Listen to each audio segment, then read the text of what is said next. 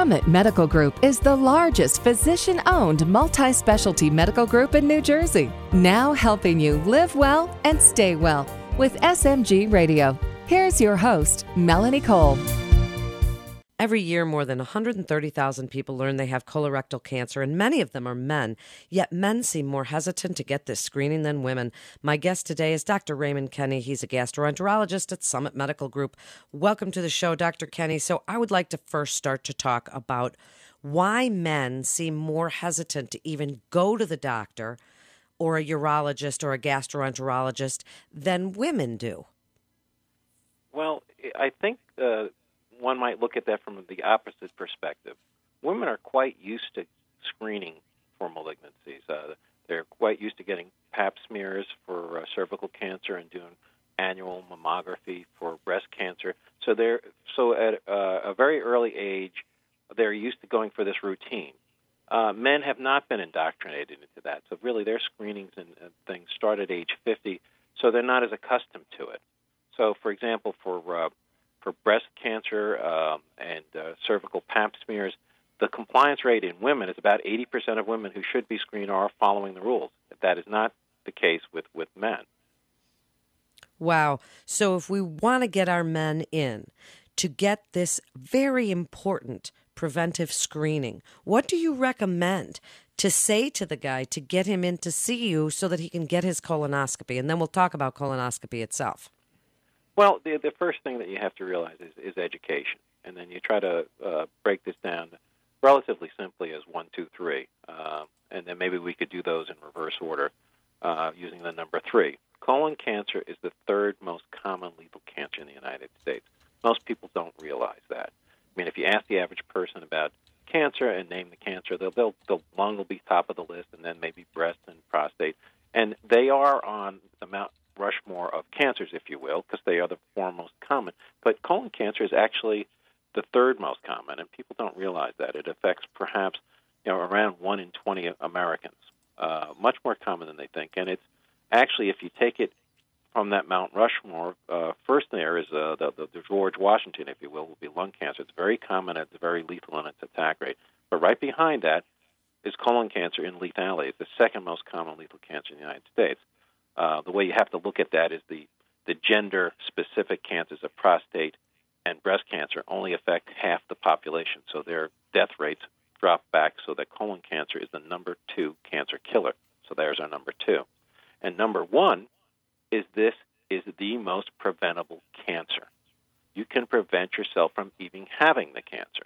Now, how is, how is that? It's because colon cancer starts out as a benign wart-like polyp on the inner lining of the colon. When we go in there and harvest these, take these out, you will not get colon cancer after that's been uh, removed, perhaps as high as sixty, seventy percent of the time. Um, in fact, the incidence, the occurrence of colon cancer has been declining since the nineties just because of that effect of screening people, finding things early, removing polyps. So you're preventing a colon cancer from happening in the future. One in six of those polyps will grow up to become a cancer. If you remove them, they don't get to grow up. So in a sense, you get the test, not the disease. So if, if you arm a person with that knowledge, um, they have a safe and effective test that will not only detect cancer early, early cancer detection, but number two, and most importantly, a take-home message is it prevents cancer from happening. If with that, if you if you sit down, explain these numbers to a patient, yeah, an intelligent person will do the right thing. Yeah, that's what you just said, an intelligent person. And so men, you, you say education is so important, but to them, all they hear is camera, prep. They think it's going to be a lot. And as someone who's had a bunch of colonoscopies, I can tell you how easy it is. And usually the person wakes up and says, when are you going to start? Right? So speak about that prep a little and how easy this test really is. Well, we're we're, we're obviously aware of this. We're, we confront this on a daily basis, and we've tried to make everything easy about it. I mean, you go from, um, let's talk about e- even by ease, le- the, the, the cost of the procedure. We've now uh, got legislators to actually include this test for Americans to be cost-free. If you have insurance, Most insurance companies will give you the benefit of doing this for free. So it's for free, number one. It's going to save your life, number two. Number three, the inconvenience of the prep. We've worked on that. Uh, the prep that we particularly use is uh, a modified uh, use of Gatorade. I, I drink G two when I go to the gym. This is the same substance you're going to drink for this prep that I have. And it's it's not onerous. It's it's it's just that twenty, twenty-four hours before the before the examination, drinking Gatorade. So so the palatability of the preps has changed.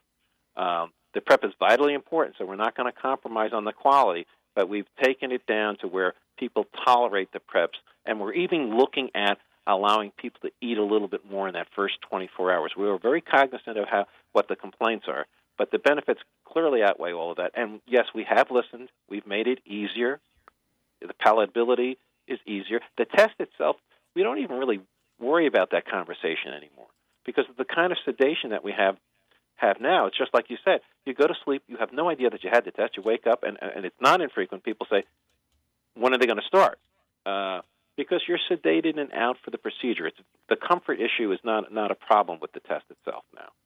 So uh, the prep questions have been answered in large part by making these uh, kinder, gentler preps, and the, the discomfort uh, with the procedure has really been answered by the different types of uh, anesthetic or, or sedation that we give now as compared to, say, five or ten years ago.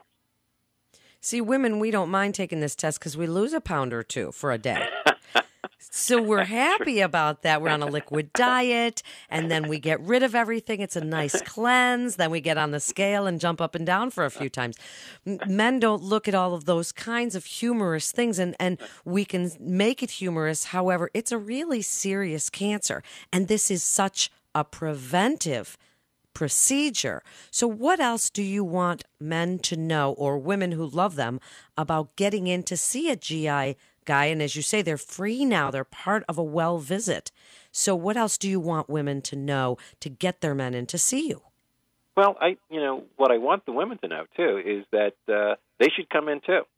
The uh, screening rates for, for colon cancer are below those for their women are getting their mammograms and they're getting uh, their pap smears at a rate of eighty to ninety percent, but they're about sixty-seven percent on getting screened for colon cancer. So even though they're doing a good job with those things, it still should be higher than that. And there's a goal now of getting eighty percent of people screened by uh, twenty eighteen. Uh, so first, if they go first, what they'll see what I'm saying here is true, and they will have not a horrible experience with this, and then they go first, and then they'll be able to bring in their loved ones. It's not uncommon that that's that. You get the woman first, and then the husband will then come in. After he sees it's not so horrible. See, that's great advice, and I love that. And what about after, if polyps are found? And that's what a lot of people, men and women, are afraid to get it because they're afraid of what's found afterwards. Are some polyps worse than others?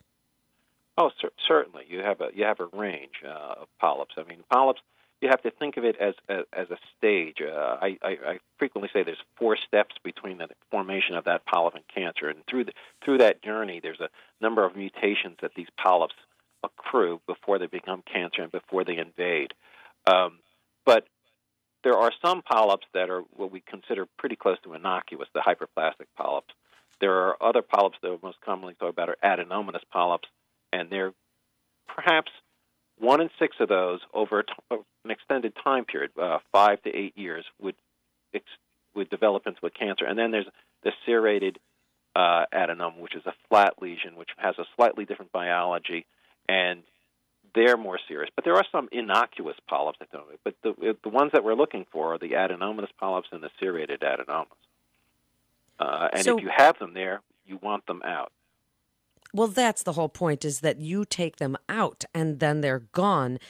And do they grow back over time? How often, if somebody has polyps, do you want them to come back for a colonoscopy? Well, it, it depends on multiple factors. You basically have to stratify your interval of follow-up proportional to the patient's risk of uh, getting another polyp or, uh, first of all, like you said to begin with, are you sure that you got every part of the tissue there? So you want to be sure that when you remove, you have complete removal of the, of the polyp. Uh, there are certain criteria that we have where we're certain about it, other ones where it's a little bit more questionable. If there's some question, your, sh- your interval of time is shorter.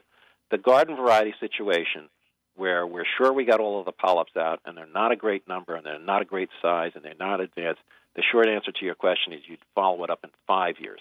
But some of these other criteria, you might want to do it at a shorter interval if you had some concerns. So in just the last few minutes, Doctor Kenny, and what a great guest you are, please give your best advice for people and getting their colonoscopy, not just men, but as you said, women too, and how important this preventive screening is and why they should come to Summit Medical Group for their care. Well, the, the reason that they should do this colonoscopy for the country, because it's the gold standard, it's the best test. It's the test I had on myself, it's the test I've had on our family. So we do what we practice, what we preach. If for some reason you couldn't get them to do that, there are other tests that are available, fecal occult blood testing and stuff, and the best test is the test that's done. So if you couldn't get this, get something done. That's that's that's one of the take-home points I wanted to have.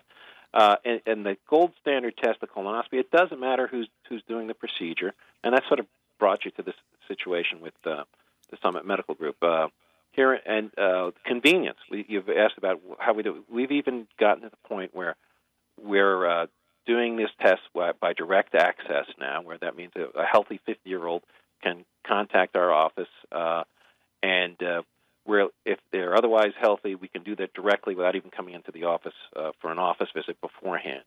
Uh, availability, that we've made a commitment to this. We've actually started to do these on, on Saturdays, um, so it's so it's easy access for people. Because um, we believe in this. The, the legislature has manned up by paying for this, making it uh, Um, cost cost free to the to the patient in that circumstance. Um, the reason that you do this is, is there's ample studies that it really does make a difference who's who's doing your colonoscopy. Uh, there were studies in Canada that uh, if you had your colonoscopy done by uh, primary care physicians, which is sometimes done in Canada, you're forty percent more likely to have a cancer develop in the interval than you are if you have a gastroenterologist. And, and among gastroenterologists, not all gastroenterologists are created equal. We we track quality parameters. Uh, det- how good is your colonoscopy rate? Well, we we have an adenoma detection rate. How often on a on a patient that you're doing a screening colon do you find an adenoma or a polyp?